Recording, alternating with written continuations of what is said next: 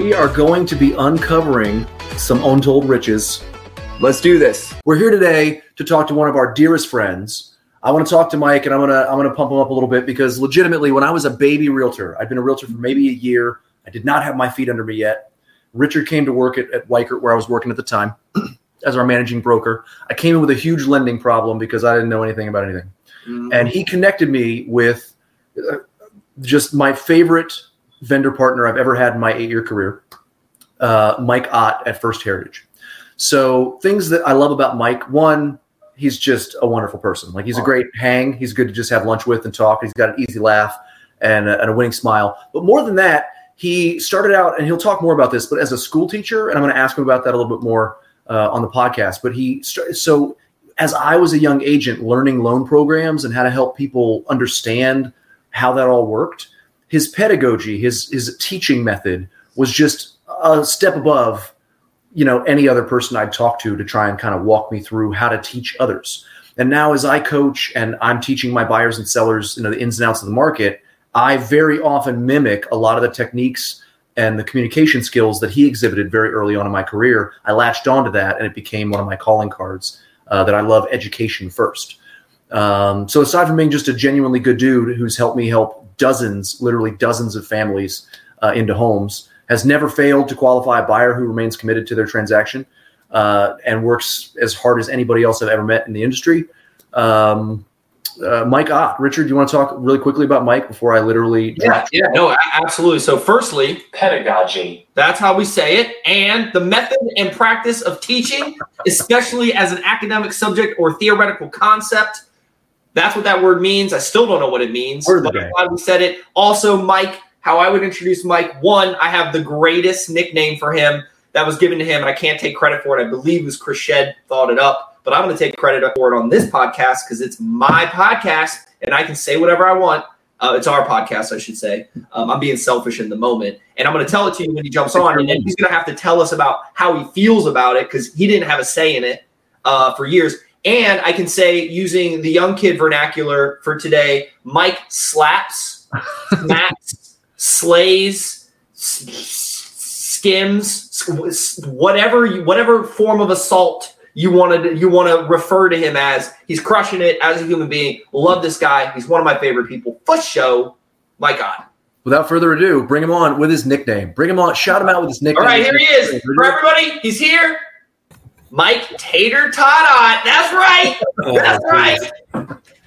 God. Thanks, guys. What an introduction. The Tatertot nickname. Have you? How many people do you tell that name to? Have you? Like, how often are you like? Not too many. Because when I don't know how he really feels about it. I'm like, I don't know how I really feel about it. All right, well, that's how we're going to start this. I'd like to process that. How do we feel about it? How do you recall getting it? Let's hear your side of the story. What was your experience? When did it come up? Tell us about it. So I honestly think, and yeah, it was Chris. It was, back at ERA days, right? Yep. Oh, yeah. But there was, I think that kind of came even before Chris, because, last name like Ott, and then you've got Tatertot. I think growing up, I probably heard that reference a couple different times. Okay. I definitely can say it never stuck until you guys in the real estate office. I'll be honest, there are going to be times where I haven't seen you in a while, and we'll catch up, and I'll walk in, I'll be like, Tater! And people are like, what? And then you're like... We're going to clip Richard's original reaction from when I was recording. We're going to clip it and put it right here, just so you can see the look of sheer joy Richard had that he could use that moniker for our dear friend Mike. Well, I know when I signed up to do this with you guys that this whole Tatertot thing is going to be somehow. Oh. And here we are. We're kicking it off. Yeah, I don't know. I don't see it. Tatertot. I don't really see the connection. How do I feel about it? Yeah, I've been called much worse, right? So it's not that bad. Yeah, the term of endearment. Being endeared to people is always something that one wants to take to heart. I think generally. What I would love is if somebody was listening who like really is into design or branding, and they just created an entirely new brand for Mike Tatertot Ott as a loan officer and this just kind of financial thought leader that he is. And he just takes this brand that he has now, being very serious, super professional. He can cut up too. Don't get me wrong. Mike, he'll throw in some super jabs. He'll cut up with us. He'll cut up with the best of them.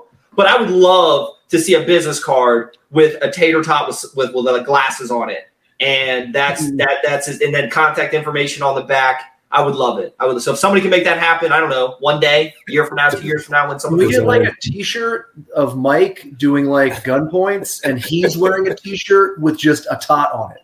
So it's Mike on a shirt, on my shirt, with a Tatertot. Yes.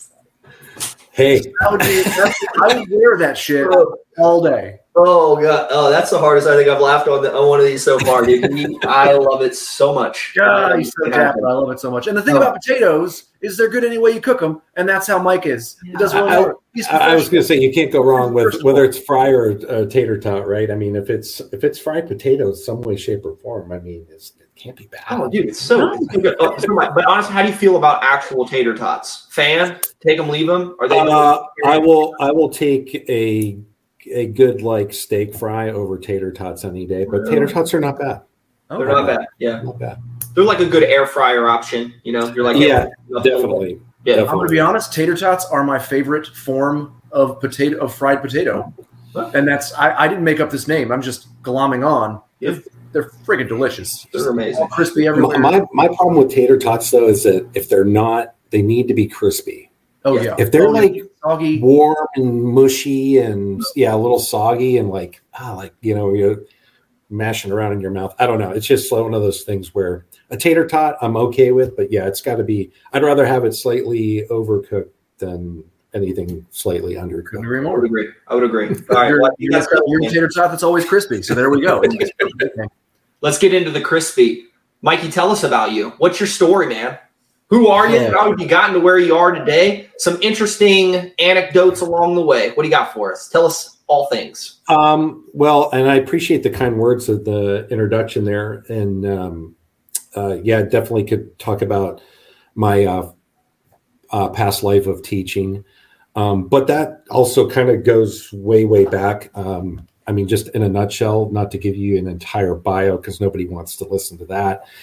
Grew up in semi-rural town, 25, 30 minutes east of Erie, Pennsylvania, right on the shores of Lake Erie. And had two parents that were school teachers, and then aunts and uncles and grandparents that had taught.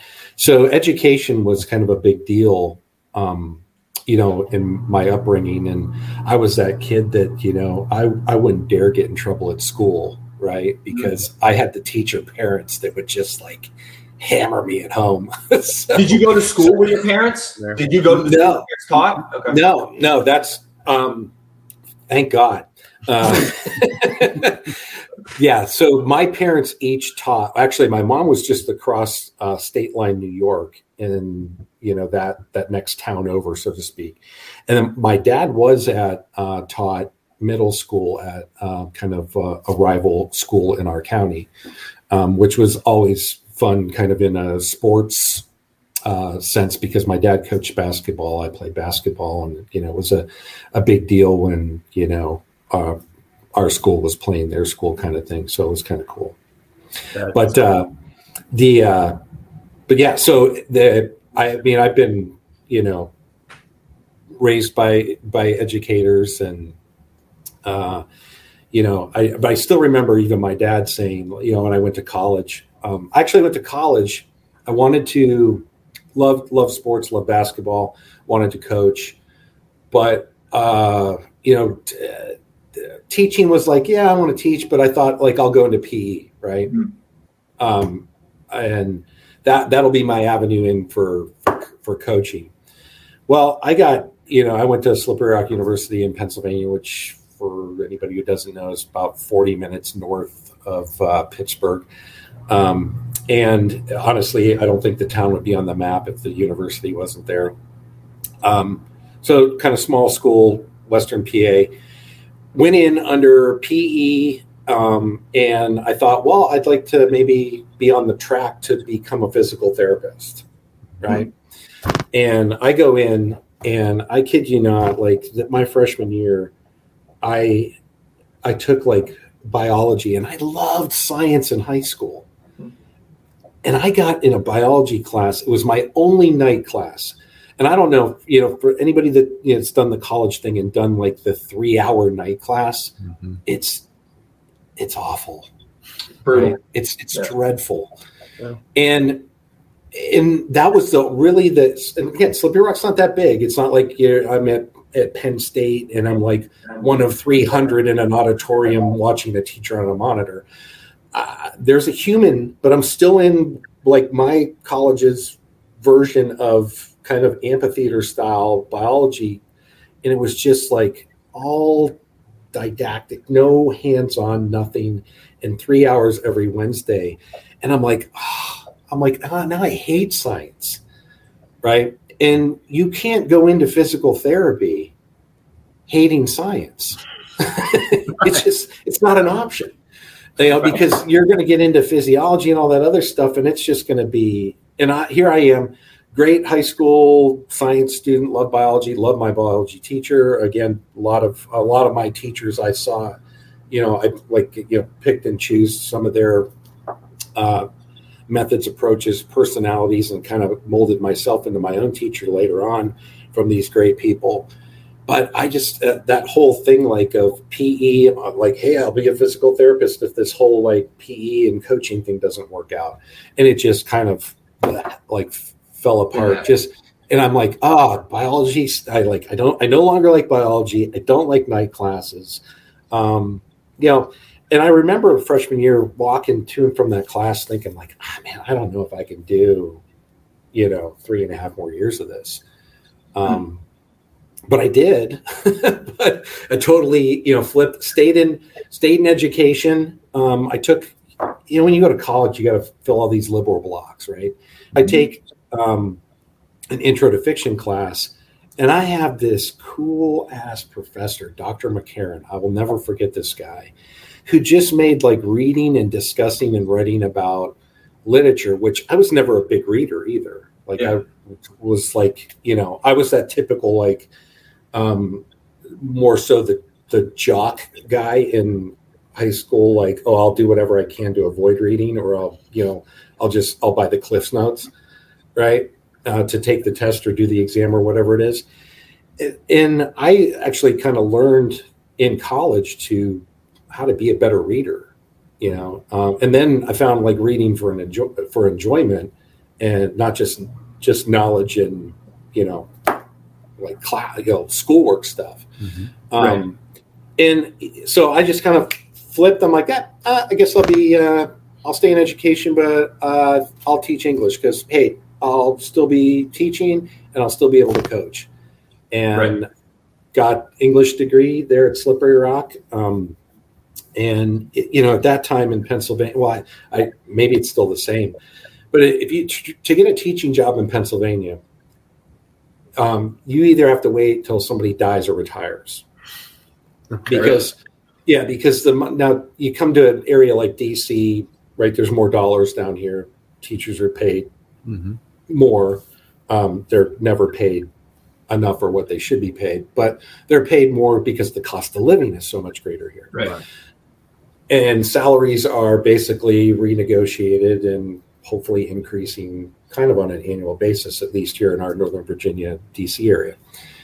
In Pennsylvania, the money's so good at the top, right, for the teachers that have been there forever. Mm-hmm. So you've got like these ancient like figures like being like rolled in, right, and like dusted off and put in front of 16 to 18-year-olds that are just hanging on forever. And I poke fun at this, right? Obviously, but there's a lot of truth in that people will just hang on because the money at the teaching scale, at the top of the teaching scale, was so great. So that's why, like I said, the joke is somebody's got to die or retire, and they're probably going to die first before they retire because they'll just hang on and on.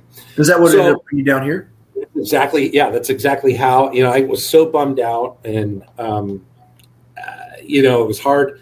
I'm like, if I stay in the Pittsburgh area, I'm going to die a slow death substitute teaching. Mm-hmm. And I went on to the Slippery Rock University's career services page, went under education, and there were just like all these job fairs, and they were all in Virginia. You know, Virginia, Maryland, they were like in this mid-Atlantic. And I'm like, well, you know, like it's 4 hours, 4.5 hours away. I'm like, why don't I just go down there and see what it's like? And I actually filled out. I remember trying to interview in Pennsylvania to get a teaching job. And you have to go through like interview one, right? It's this kind of like, I don't know, real short, like I think they're kind of trying to judge your character, right? Type thing. Right. Then they progressively intensify until a point where you're on interview number 4, if you've made it that far. And now you're teaching a mock lesson in front of, you know, it's just kind of crazy compared to, I fill out this career services application for here, Prince William County in Northern Virginia. And I swear I hit the submit button, and within the next 3 minutes, I had a phone call asking me if I would come down for an interview. No way. And I'm like, well, that was quick. You're over here teaching your fourth mock class when you're interviewing, and they're like, yeah, can you come down like tomorrow? I'm like, sure, yes. I'm like sweating. I'm like, I'm trying to beg people for a job here in Pennsylvania, right? And I get an interview like that. I come down, I do this interview. The assistant principal in the interview is a Slippery Rock University grad. I'm like, okay, all right. And then I'm thinking, I like this. I like this already. It's different. It's kind of scary because I'm in the back of my mind. It's like, am I moving? Am I leaving home?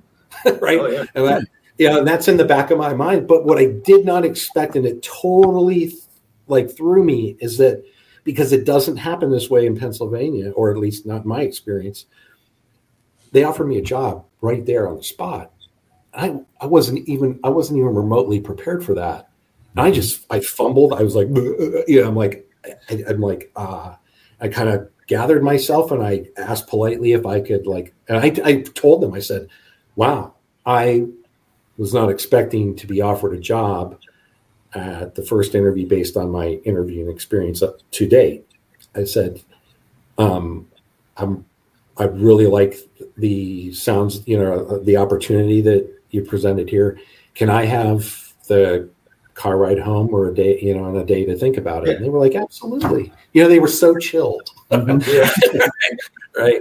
And they were like, yeah, you know, take your time. And you know that, I mean, and I did one other interview here in Virginia. And I actually had a Slippery Rock friend of mine who was going into education come down, cause we kind of, he had a few in the area too. So we made a trip out of it. And on the ride home, I remember, you know, talking to him about it.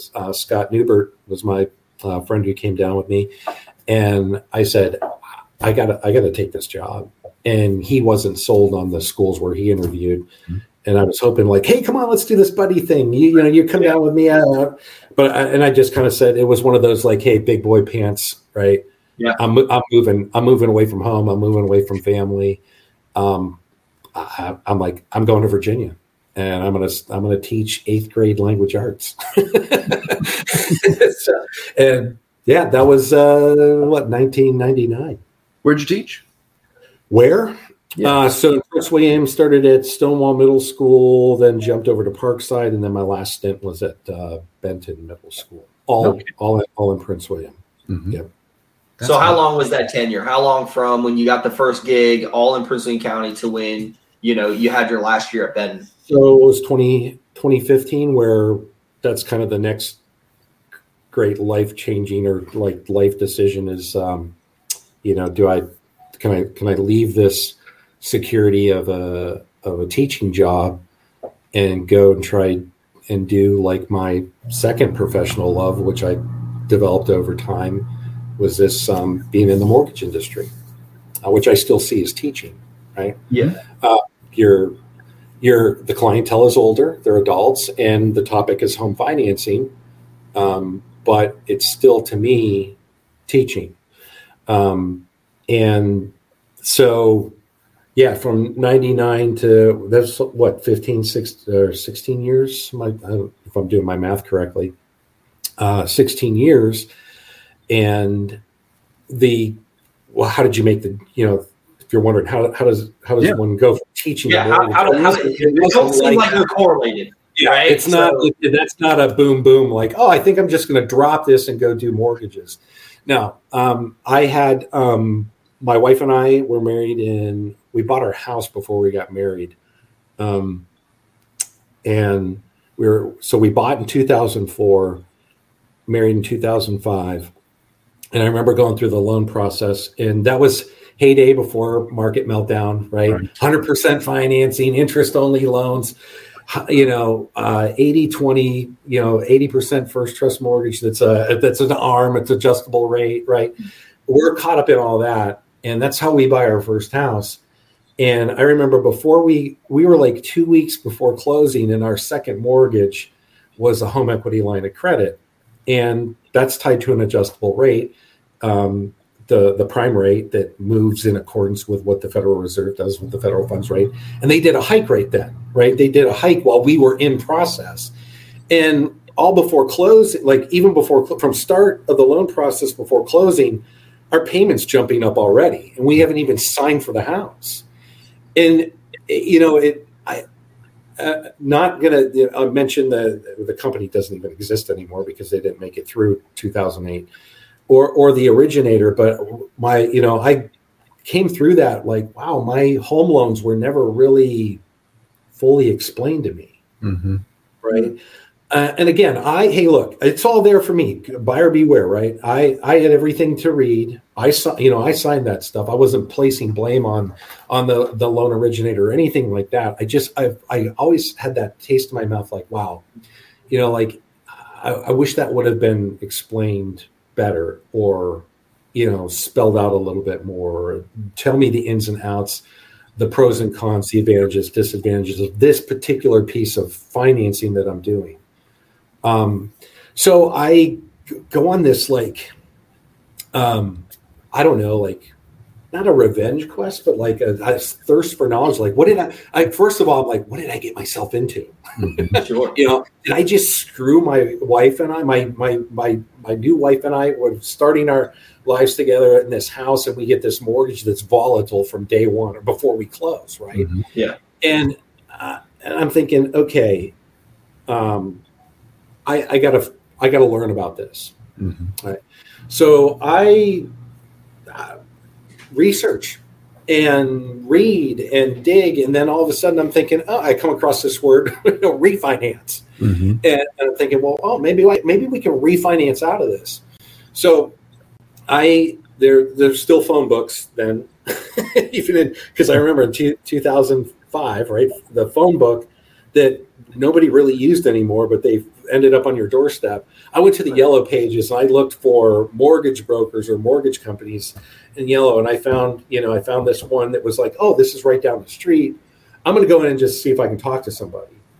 And I go in to this local mortgage shop, and Richard knows the gentleman that I sat down and talked with very well, because it's his father. Oh, that guy! Dave knew he was going to make an appearance eventually.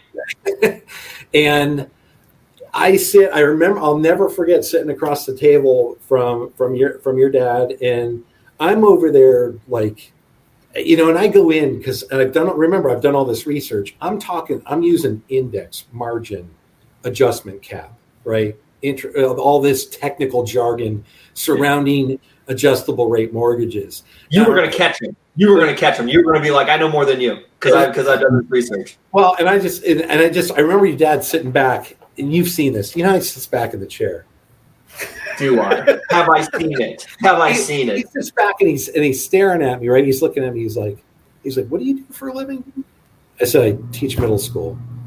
And he's quiet for a few seconds. Then he kind of leans forward again. He's like, you'd probably make a hell of a loan officer. And I said, can I can I do that? Or is it something I can learn or do as, you know, part-time while I'm teaching? And at that time it was very common.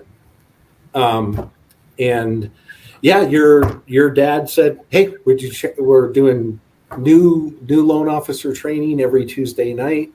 You know, come stop by." And that's kind of how I got into, you know, doing the mortgage stuff. So there's this chunk of time, right? From 2005, there's a 10-year chunk of time where I'm still a middle school teacher and then doing the mortgages. Before kids, it was easy. School gets out at 3:00, mm-hmm. Go to the mortgage office. I'm there from 3 to 6, and then I'm a teacher. So I've got all summer to dabble in mortgages. Mm-hmm.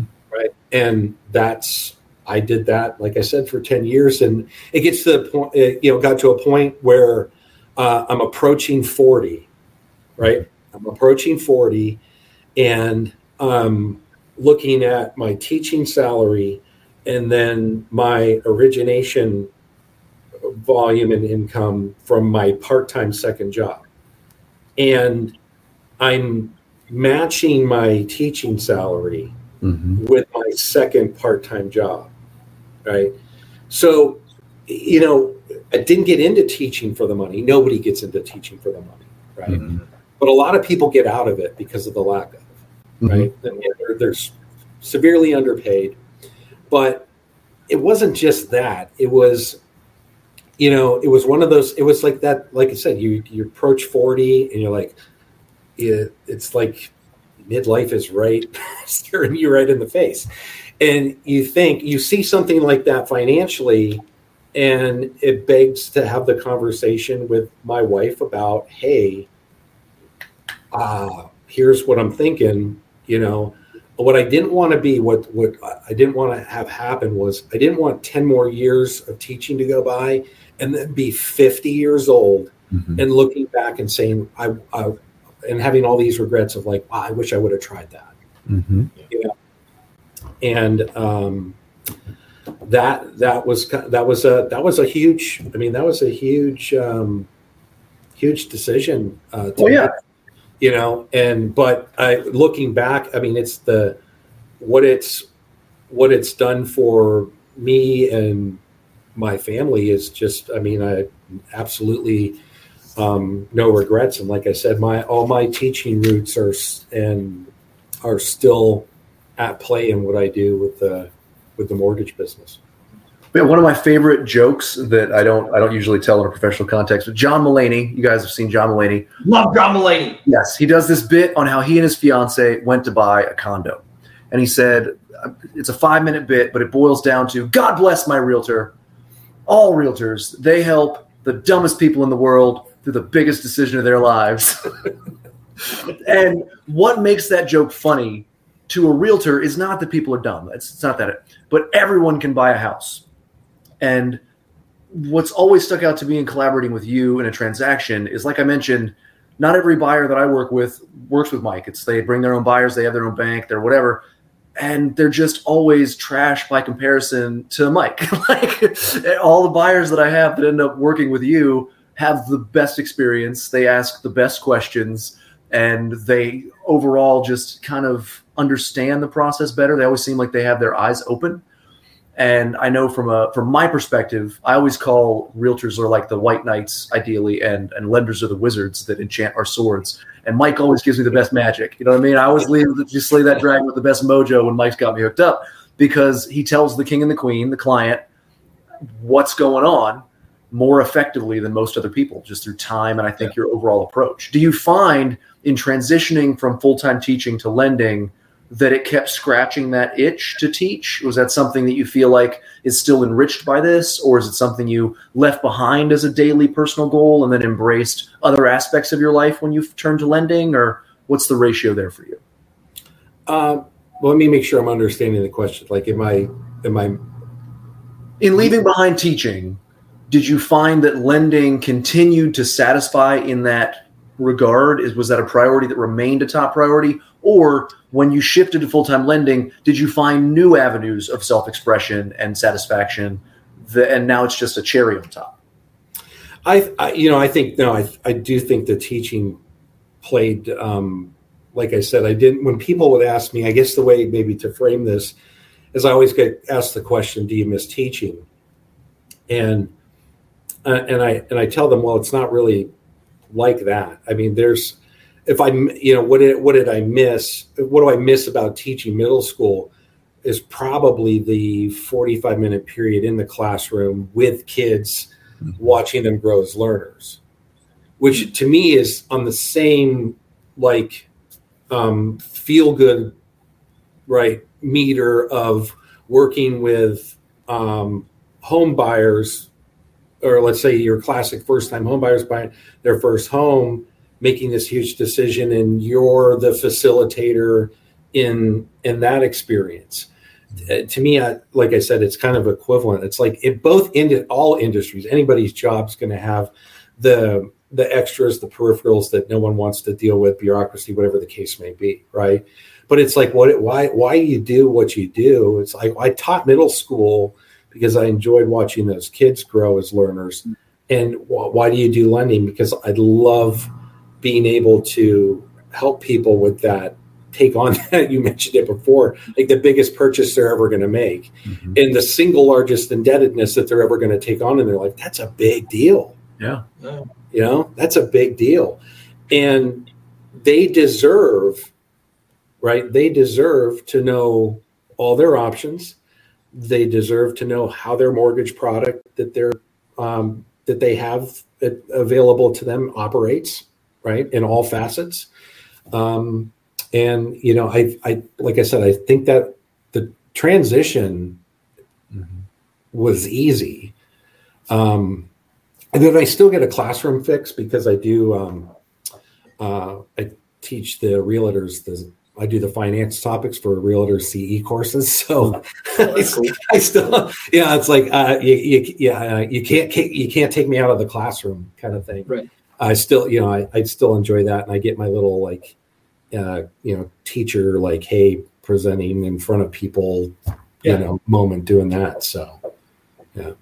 That's it's fun. Interesting. I've had like firsthand experiences, you know, where you're meeting with a first time home buyer, or somebody who's getting qualified. And one of the things that I really appreciate about you is there's a lot of loan officers who are like, send them to my website, have them fill out the application, and then I'll work with them. Don't get me wrong. I get that is the most convenient way to be able to get their information and make an assessment, but you've never been afraid to be like, I'll sit down and answer your questions, mm-hmm. right? Like if that's what it takes in order for you to feel comfortable to then take the next step, right? To fill out the application and me actually look and give you advice on your situation. Yeah. That's something that's not super common. And I would say, I think that falls back to your experience, your passion behind wanting to be an educator, right? Like I want to educate these people because I want to empower them, right? There's something there to be able to say, I can influence somebody with education and actually change their life for the better.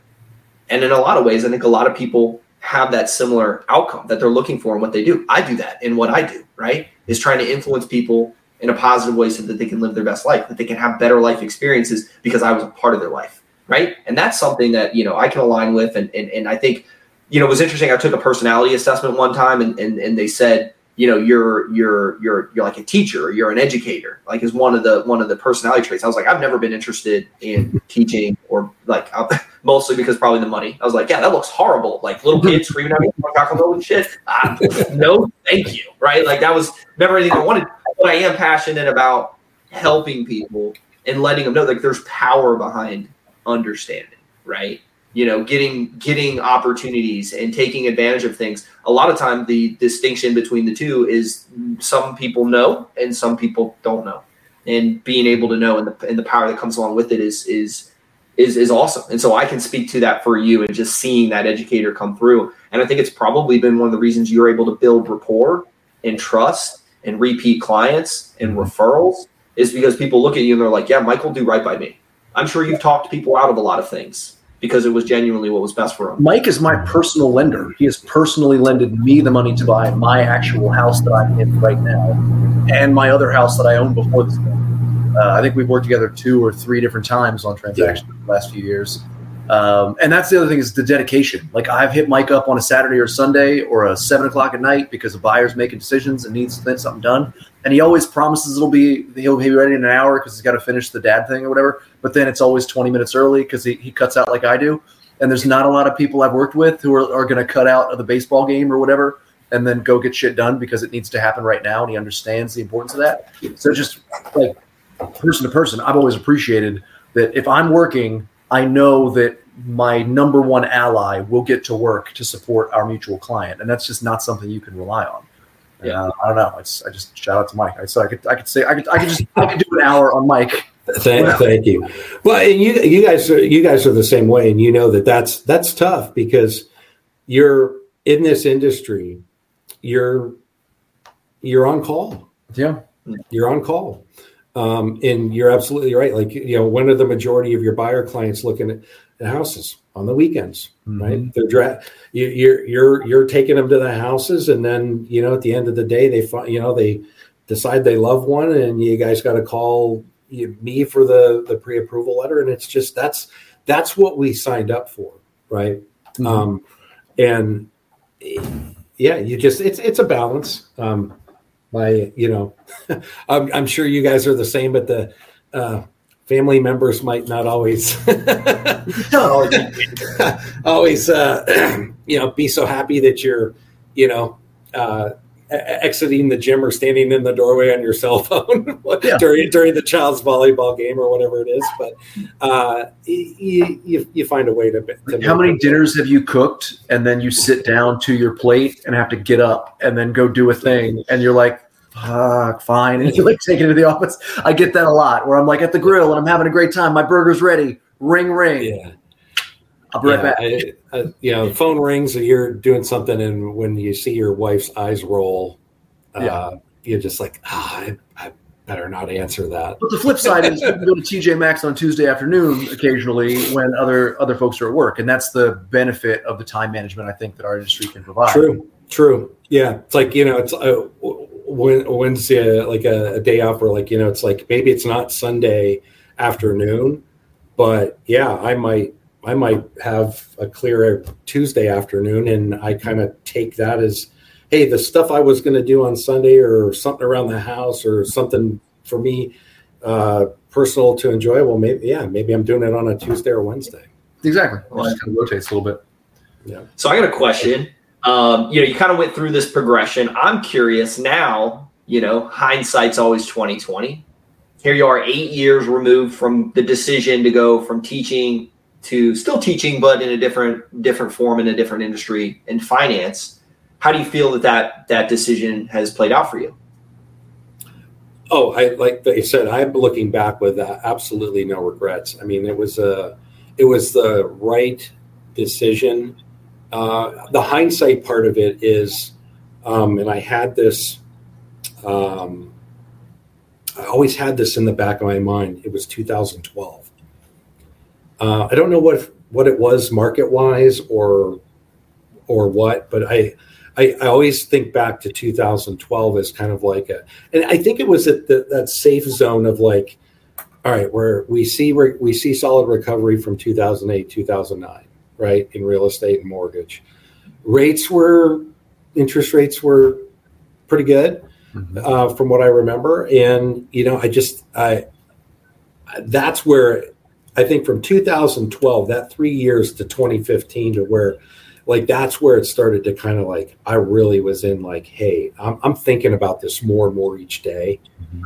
And 2015 just became that tipping point where it's like, I gotta do this. I gotta try this. Mm-hmm. Do you remember a specific catalyst? Was there a moment where we were like, or were you like, I'm planning this all the way along, and then when these things hit, I'll know that it's worth its time. No, because that, I think if there's a regret, right, it's that I should have acted on the job change.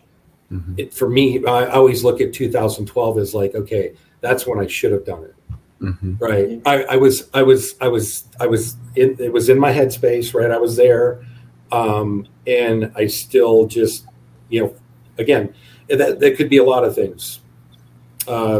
Security of teaching salary, and then dropping that to go to commission, right? Which, you know, that's scary for anybody that's ever done that. They know that that's like, wow, you know, it's like, it's kind of a big deal. Give it up a salary. You'll drop the money. You know, even if teaching salary is not phenomenal, it's like, again, when you're paid a salary, it's that same amount of net income every 2 weeks. Mm-hmm. You know, so. But you had you were closer to retirement than you were the beginning of your career. Arguably, you could say by a year or two. Mm-hmm. And I think that's what a lot of that you want to talk about catalyst, or where's the real kick? Where's the real kick in the ass to like to act and do something, make the change, was that like approaching 40 years old and then thinking 10 more years, and I'm 16, 17 years in teaching. And then you're that much closer to, you know, then I'm 27 years in teaching mm-hmm. at that point. And you'd be a fool to leave when right. you're that close. Right. Kind of thing. So that was it. Like I said, I didn't want to have that same, I didn't want that 2015 feeling of looking back on 2012, thinking like that would have been this is when I should have done that, made the move. And I didn't want to have that happen again. We keep talking dates, and I skipped over it earlier, but I did want to mention that you look amazing. Yeah, we were talking about your beautiful full head of hair and your stylish glasses and your wonderful face. But when you started teaching in Prince William in 99, Richard was actually in 8th grade in Prince William County, and I was a freshman in high school. So yeah, that was, you could have been my 8th grade. You could have been my 8th grade teacher if it was a different part of Prince William. If you had been at Lake Ridge, he's in Lake Ridge in '99 in 7th or 8th grade, and I was definitely like 8th, 9th grade in '99. So that was pretty. I would have been your favorite student, no doubt about it. Actually, one of my favorite teachers in high school. I'm sure I would have enjoyed both of you. As 8th grade boys for sure. Ooh, you would have been real pissed at me. That would have been a riot, I bet. No. All right, so let's go. Let's switch from the professional side of stuff. That was awesome to get that. And kudos again to you. And I think a lot of people listening to this or watching it will be like, yeah, I mean, maybe that's inspiration for them to go. If they knew 2 or 3 years ago, this was the thing where they should move. And I think the pandemic helped a lot of people go like, all right, I'm stuck at home now. I should really reflect on what I want to do. And we're seeing this like this great resignation where people are actually taking advantage and moving. But maybe there's somebody there and they're like, all the signs are there. All the feelings are there. I just can't quite make it, you know, hearing this and reflecting on it and going, no regrets. You know, you were able to. You're trust falling into your own open arms. You know what I mean? It's like, you're like, I've got this. And you just fall backwards into the pool. And it's scary. It's heavy. It's heavy. There's no doubt about it. Yeah. So that being said, let's go on to the personal side. Let's find out what makes Tater tick. So for you, that's another one. That's going to be the name of the episode. What makes Tater tick? If we should write it down, somebody write that down, because we're always like, what were we going to say? What was the title going to be? And we always forget. So tell us about personal. You have said you're married. Congratulations. And then you have children, no children. What's the scoop? And then I got some other rapid fire questions for you that I want to hit you with as well. So I have another neat kind of personal story with, meeting my wife. Let's do it. So we met at George Mason in grad school. And it was my first ever graduate class. And I guess I was still stuck in like that undergrad college mode. Like, I'm going to go in, I'm going to have the hat on, the bill down. I'm going to be that guy that sits in the back. And I'm just like, I'm Joe Cool here. Right. Yeah. And so I'm like, well, I'm going to wear my Slippery Rock hat to my first graduate class at George Mason University. Right. And I go in there, and we're in like this corridor where we're waiting for, the room was occupied with another class. So everybody that's coming in for the class that I'm in we're just kind of milling around waiting for the classroom to become available. And, you know, this attractive young lady looks at me and she's like, hey, did you go to Slippery Rock? And I said, yeah, I did. She says, well, so did I. like, well, when did you, you know, like when, you know, what was your time frame there? And, you know, she'd given her years, and it ended up to where our time at Slippery Rock University in Pennsylvania overlapped a little bit. So Shala, it's my wife's name. She's a couple of years older than me. So she was kind of like, you know, getting serious about finishing up, getting a degree at Slippery Rock. And I was the incoming freshman, was like, you know, looking for the closest party on, you know, Friday night type of thing. So, this is what we think is kind of cool and unique or slightly amazing is that Slippery Rock is not a big school, or at least in the late or the early to mid 90s. It's only a population of like maybe 8,000 to 10,000 max at that time. I have no idea what it might be like now, right? Your paths are going to cross a lot of that population, or just in seeing like familiar faces and things like that. In the 2.5 years that our time at Slippery Rock overlapped, we'd never met, and here we are meeting at, you know, George Mason in my first graduate class, and, you know, we kind of just palled around through a master's program. And she likes to tell the story a little bit differently about the last class where she's thinking, oh, well, maybe we can go out on a date. And at that time, I had this on and off relationship with my girlfriend from Pennsylvania. And, you know, it was the last grad school class that Shala and I had together. And, you know, again, she tells it way, way more entertaining than I do. But it was just like, she was like, oh, she's like, bye. Maybe he'll give me a hug or he'll ask me out. And I just like, peace. Like fist bump. Oh, good knowledge. Oh, no. You know, but I always, obviously, you know, I was always into her, always attracted to her. But at that particular time frame, remember, grad school's like over a period of 3 years. So Shala and I are in and out of these classes together. Some we're in, some we're not. So there's gaps in our communication over that 3 year period too. So yeah, it was just at that one of those times where, you know, she wanted to grab a drink or whatever. And then things, you know, were on the outs. The other relationship was over, and I decided to, you know, I reached out and I think I shot her an email or something and said, hey, I'm pretty thirsty. You still interested in that drink? Yes. And nice. The rest is history.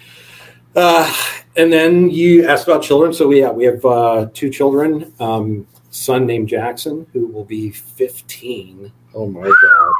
15 on June 24th, and daughter Kennedy, who is 11 years old and will be leaving the elementary school ranks and entering middle school next year. Dang. So, dude, they're growing up so fast. That's a great story. My main takeaway is your wife is even cooler than I thought, because you duffed it. You started that story, and I was like, dude, this young buck must have been thinking, I'm in a grad school. I stumble into this older, sexy lady who's from my alma mater, and we're just going to start hitting the ground running. You're telling me you played that out for 3 years, and you still tell the story about how you were dating some other girl, and you have 2 kids together? Man, your wife is amazing. My wife would have killed me and left me in a gutter. That's a great story. Yeah, I'm sure I left out some details that she animates much better than I do in that saga. That's fantastic. That's like a cool. I was expecting a torrid romance, but instead it's like a slow germinating friendship. That and it was all of her feminine patience. And the thing I love about Shala that I loved early on was that as students in the graduate school environment, we're 2 very driven individuals, like wanting to do well, wanting to succeed. So there was like always this like comical like grade and grade point average, and would you get in the class, and would you get on that? You were competitive, even in math, even in graduate school, right? Yeah. So that was. You know, that's a fun dynamic to play on as friends, though. Like to build that kind of a competitive, friendly dynamic and support each other. Yeah, it's got to be a good. I can just see Mike now. They're like sitting there in class. It's the last class, and she gets like her final grade. I'm playing out. This is my vision. It's my story now, my story. So you're sitting there and you're sitting next to your little desks or your row or whatever, and she gets her last paper back, and it's like, you know, she's like, oh man, look at that, real healthy, like 94. Look at that, like that's the great. And then yours comes back and it's like a 96, and you're like, that's right. And then you just left her. You just left her. Didn't even say nothing last time. I'm out of here. You just dusted her. Yeah, and we probably both have those moments where we dusted each other on, you know, individual assignments or class grades or something like that. But yeah, and that was kind of what it was like. That it was good camaraderie, right? That was fortunate enough to develop into a relationship and a marriage. So I love it. I love it. All right, Mikey, on a day off, on a Tuesday, when you have off, what are you going to do? If you have the day, you have the time, what are you going to do with your free time? Where are we at? Where can we find you? Oh, what am I going to do? I am probably, you know, sadly enough, I'm probably going to do some odd and end around the house. But if it's something for me, I'm probably going to go either golf or hit golf balls. Or, you know, hopefully it's doing that on a day where the weather's cooperative.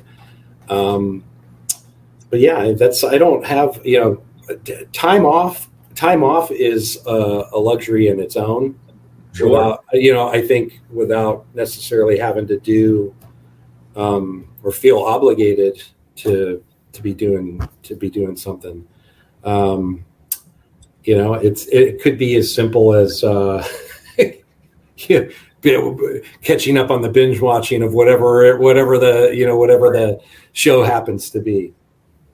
Which right now I'm trying to get through Yellowstone. I don't know if you guys watch that. My wife likes it. Yeah, she loves that show. And I said that like it's a struggle. I'm trying to find time to get through it because I do like it. I didn't mean it. That may have sounded negative towards Yellowstone. Like no, it's really good. I need more hours in the day so that I can do an episode a day. I hear you there, man. That's one of my latest things. But you talked about basketball earlier, and I remember we used to ball a little bit. Not good, but like you and Shedd, we would go out there and we, you know, I would not, but I would watch you guys hustle the youngins out there in some ball. You still play at all? No, and it's so funny because Chris's kids are on the same swim team as mine. Oh, so I just saw Chris this Saturday at the time trials for swimming. And it was funny because we were talking about, like, you know, when we'd go and play back in the day, you know, yeah, that was several years ago, several pounds ago. I told Chris is like, Chris made some comment, like, because it's something to the effect of like, I'm not balling like I used to. I'm like, yeah, I'm like, I hear you, brother. I know. The thought when I hear basketball, it's like the word makes my knees hurt. Yeah. Oh, dude. Yeah. Chris has had like 14 knee surgeries, 3 shoulders. Yeah. Like he's just falling apart. And I saw, you know, at the end of the meet, you know, Chris was like, hey, let's grab lunch. Or I said, yeah. I said, even better. Let's go out and play golf. And he's like, yeah, at least that's something I know I could probably do or something to that effect. And you know, the joke was just like, I don't know if I'd go that far. That could be a mess too, but hey, we'll have fun doing it. That's hilarious. So one of my favorite things getting older was I had actually gone to college to be a teacher and took my late night courses, and I did not finish my additional three and a half years, and then became a realtor a decade later. But I learned as I got older, teachers are people. What is one of your best stories about, like, the break room about a teacher being people? Like, somebody loved to play this movie because they were hungover because, you know, they had a thing they did on Thursday nights, a bowling league, or a fist fight at a staff meeting. Anything cool about teachers being real people? Well, there's definitely a teacher. Yeah. The camaraderie and the realness of teachers. Cause yeah, they are people. Like, even I used to tell the students, you know, at the end of them, like, what do you think I do? Like, go back, put myself in the closet, and hit an on-off button. Yes, that is what they do. I have a life. Yeah. You know, standout moments from teaching. Now, without getting into any specifics, the lunchtime, like the faculty room, like, you know, that can be that's a real fun place for a teacher because, yeah, it's you know, it can get raw at times. So I mean, we had at Benton Middle School, we had the best nurse I ever worked with, who had because she was an ER nurse. I mean, who doesn't have great stories, like an ER nurse was, back in her day. And now she's this, older, getting closer to retirement. I'll be a school nurse. Right. But man, did she have some great stories. And it was teachers were, a lot of cut up. But I don't remember, like I said, and those are some of the things you miss, right? Okay. Like, do you miss teaching? I'm like, well, I miss those moments with my teacher friends. But, and the teachers, I kind of thought this and I didn't say it earlier, but I mean, the relationships I built all those years in teaching have been, just how do I say this, as rewarding or rewarding to me, and being able to help those and keep those connections and help them with their mortgages and, when they decide to move up by or become buyers and stuff like that. And you work with a lot of teachers. And that's, I love my teachers. Absolutely. And so that the teaching profession, like I said, it was great while I was in it. And it's been great for me mm-hmm. to maintain those relationships and be able to be there for those former colleagues and serve them now in this capacity, which is awesome. You love teachers so much, you've been married a teacher. I did marry a teacher. Yep. That's right. So if the people didn't put together the master's program, she did go on. She's a teacher. She's doing administration stuff now too, right? Yeah, she's been out of the classroom for years in Fairfax County. She is a like instructional. I'll probably butcher this. I hope she doesn't listen to this. She probably won't. To me, she's a math coach. Right. That's my coach. She's instructional support, but she's like, so to me, she's the teacher who will go in and help the teachers develop strategies for better math instruction. Right. At the elementary. Teachers, teachers. That's what that is. Yeah, teachers, teacher. Right. That's cool. So the joke with her is, it's like, when she was a coach, like, I'm an instructional coach. But, that stereotypical, like a teacher, like when we were back in high school, the big build ball cap, the tight shorts. Oh yeah. The clipboard. Oh yeah. I always told him, like I said, you got your whistle and your clipboard today and your short shorts. Only on date night, Mike. Go out there, Curtis. Get those teachers in line. Yeah. There you go. I don't know why I just need to hit that bell. You had the bell. No. Oh my God, Richard's bell. Like every third. I got another question, and then we'll do a rapid fire after this, but one more. Because you're great. You're an excellent storyteller. This has been good. Give me an experience you've had that you just found fascinating, or an experience that's something that you think about or speak about or relate to people in a story format that you've had in your life. It could be from your time as a teacher. It could be from your time as a loan officer, as a dad, as a husband, in school, growing up. What do you got? The very first thing that came to mind is, and we're all parents, so I think this is kind of it's an easy one, but I mean, is there anything more amazing than the birth of your children? Yeah. And, and you want to talk about now more stories, like those memories being burned in your mind. Jackson, obviously being our first, that was like a crazy birth. Like, how do I do this? Because I know you guys have a time set, but like no, we'll chop up. This is going to make it in. You do what you need to do. Talk about memorable moments, children being born, and becoming parents. Well, when Jackson was born, it was like it was a stressful birth, or like an emergency, like C-section type of thing that we had to go through. And I'll never forget. I left the hospital. She got all hooked up, and I'm like, I'm so hungry. I left. I went and got McDonald's or something. I came back, crushed McDonald's, and I was just laying there on that nobody can get comfortable in those like little lounge. They think they're lounge chairs, but they're not. And I just got comfortable, and machines were beeping and stuff. And then I swear the doors like blast open, and there's this team of medical professionals that are like, I've never seen organized chaos like that in my life. Mm-hmm. Every single one of them had a role in what they were just, and what they were doing is Jackson's heart rate dropped.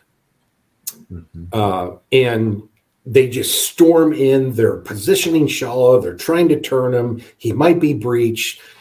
Right. This is our first kid. Right. Mm-hmm. And you're just like, what is happening? Like, what is going on?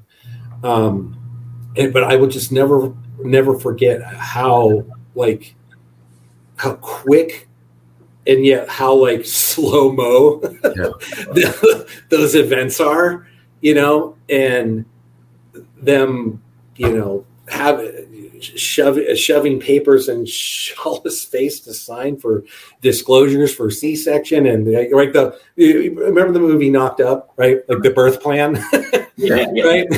Yeah. The birth plan just went out the window. No. And it reminds me of the guy. What's the Asian actor's name that played the doctor in that movie? Love that guy. Ken Jeong. Oh, oh my God, so good! It's like we've got a new plan now. It's get the baby out, and that's kind of what Jackson's birth was like. And we had all these, and I just remember like passing. They wheel Shala in to the delivery room, and we're like passing by these other women on the stretcher things, right? And like we're like, sorry, you're gonna have to take a number. we got an emergency one here, right? So this emergency C-section, and it was just like whirlwind of like. But man, when they pulled Jackson out, mm-hmm. You're just like, wow. Like, what an amazing, scary, thrilling, it's a lot of things all at once.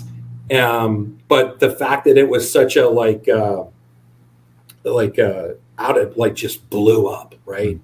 Like out of nowhere, like chaos, and no, we got to get we got to do this now. And it was just, and the group there at Fairfax Hospital was phenomenal. That's an amazing hospital. I've never seen like everybody had a role, and they just kind of like nailed it. And they were great with us, and calming, and especially with me, because there are moments in there where they're taking Shala to prep her for this. Right. And you're like getting the gown and stuff and all that fun stuff on. And and I even remember, I don't think I ever told Shala this either. It was like they're about to bring me in. I'm like, look, I know like this is probably the wrong time to ask. I said, but do I have time to go to the bathroom real quick? It's like, well, because what's my other question? Like, do you have any idea how long this is going to take? Yeah. Like, I mean, can you give me a time frame? Because like, should I go or, not go? Can I? I don't know. I did. They let me go to they're like, that was funny because the nurse kind of laughed. She's like, your wife's fine. The baby's fine. Yes, you have time to go to the bathroom. Okay. Like, I don't want to miss it. Yeah. So they waited for me. That was awful kind of them. Yeah. That was a great story. That's another little like, sidebar to the question. I think, I think as a parent, it's, birth of children, anytime you see your kids, accomplish something or do well, or, honestly be good human beings, mm-hmm. Like one thing that always sticks out. And Shala, we just told this because we were just recently at Disney, but I remember the first time we went to Disney, and we're the parents that are, you know, big on the, hey, you're going to have table manners, mm-hmm. right? And you're going to be respectful and please and thank you with the waiter or the waitress. And our kids were doing that. They were doing a bang up job. And I remember the waitress kind of saying, she's like, she gave them, that's the time where they had the fast passes for the ride. She'd cut mm-hmm. the lines, right? They got something, I forget what they call it now, like the lightning line or something. But yeah. They gave the employees there the ability to basically write out these fast pass tickets and give them to kids who do great things. And she gave our kids that, and we were like, wow, thank you. That's really nice. And she said, no, thank you. Because she's like, you know, we work 8, sometimes 10 hours, and sometimes we get felt like there's like total disregard for us and what we're doing and serving people here in the restaurant. Yeah. And, you know, just that talk about proud like parent and proud dad moment, and to hear your kids are being recognized for. Now, again, they're being recognized for something that we expect them to do, but right. It just kind of, you know, it's still one of those. It makes you feel like, okay, you know, I'm doing the right thing. Yeah, yeah. Right. I'm instilling this in them, that because this is a big deal. It's like, yeah, they could go on and do great things and accomplish this, get good grades, be good in athletics. But at the end of the day, you want them to be decent humans. Mm-hmm. You know, I'm so surprised your kids are decent humans. You're one of the most decent humans I have ever met. Yeah, that's not surprising. It's not surprising. And I've been around them too. They're always, you know, Mr. Bridges, you know, all, like you would forget that they were there. You know, even when they were little, they just always were just they were. You were never like, all right, we're going to invite a bunch of people over, and then you're going through the list of people to be like, but we got to make sure they know not to bring their kids. Like, you never were one that we had to put on that list. You know what I mean? Like, all the options are coming. You know, make sure they know no kids. So that's good. Yeah, man, that's awesome. And that was a great story, and I think a great closer, honestly, yeah. with just that moment with your kids. That's, I don't think there's much higher in life to aspire to other than being able to be a proud parent, right? Because in its own way, it's like, these are people that are going to influence the shape of the world in the future. Like, I'm potentially, through my actions of being a caring, loving parent and instilling good habits and behaviors in my kids, in my own small way, I'm changing the world. And that's awesome. There was a science teacher at the middle school around the time, or shortly after Jackson was born. And that's when I was telling, you know, the teachers about that whole chaotic experience. And I'll never forget, shout out to Deb Peterman. I think she's still there at Benton teaching 8th grade science.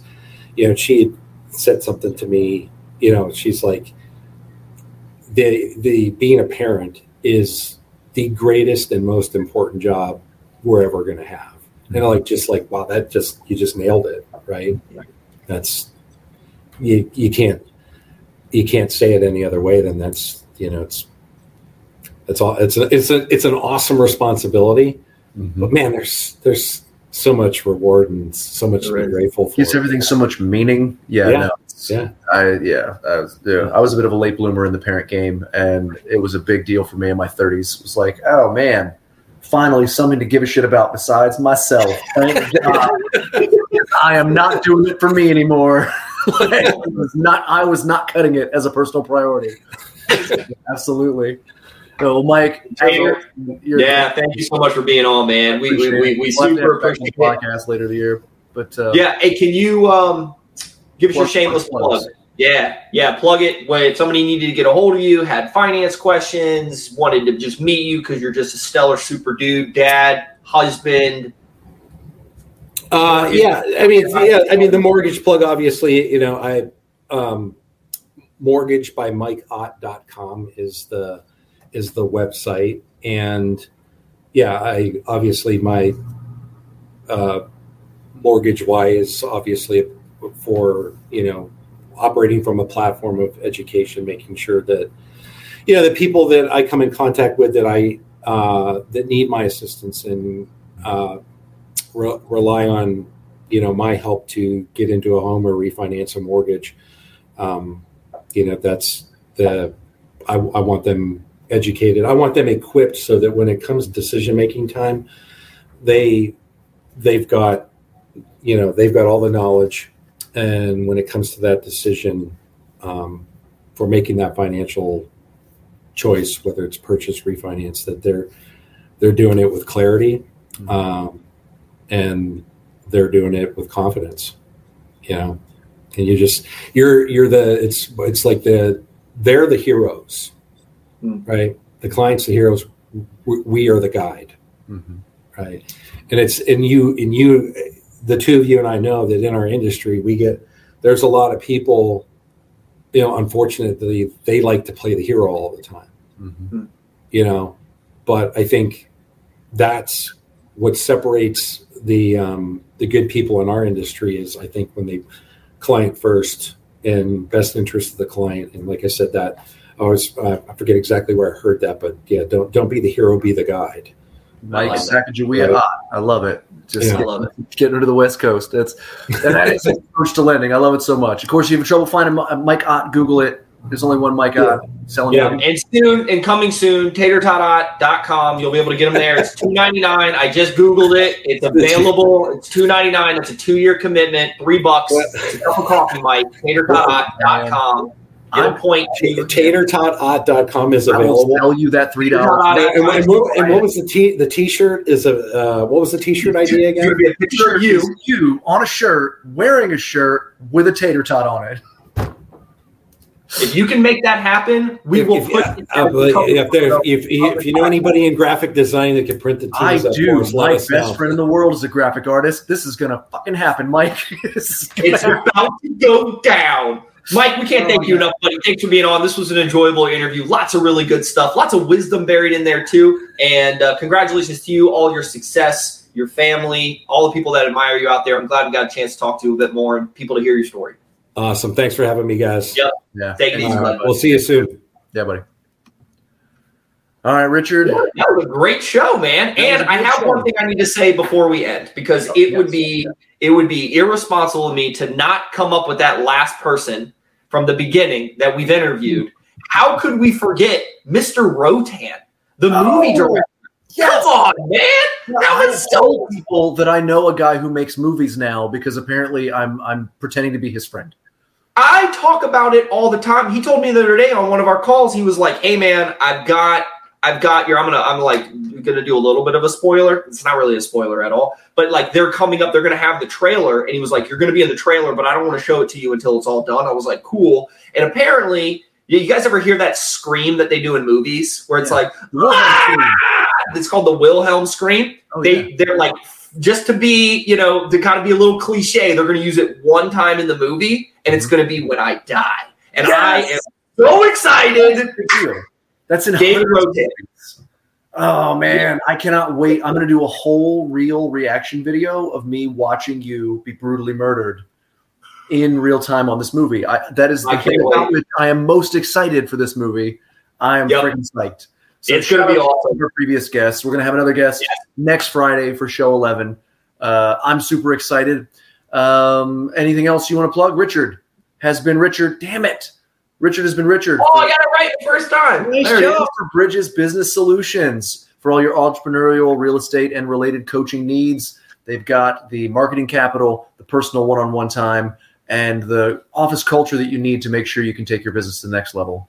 Love talking shop, buildwithbridges.com. And, of course, we got my co-host here, Peyton Polychrones, owner, president, Milestone Virtual Services. They are any company that is looking to have some affordable, very educated, strong support from virtual assistants. I mean, it's been a game changer in both of our businesses. And the only reason that company got started was because Peyton figured out that is such an important aspect to getting support when it seems to be financially out of reach for a lot of people. Very talented individuals. It can be a win-win. And if you need to find out anything about how to get affordable support and really talented individuals, you definitely need to talk to my main man, Peyton, here. Yeah. And call my buddy Richard anytime you need some business coaching. Well, thank you so much. We have been us, and we will talk to you again soon. See you guys. Pew, pew, pew, pew, pew, pew.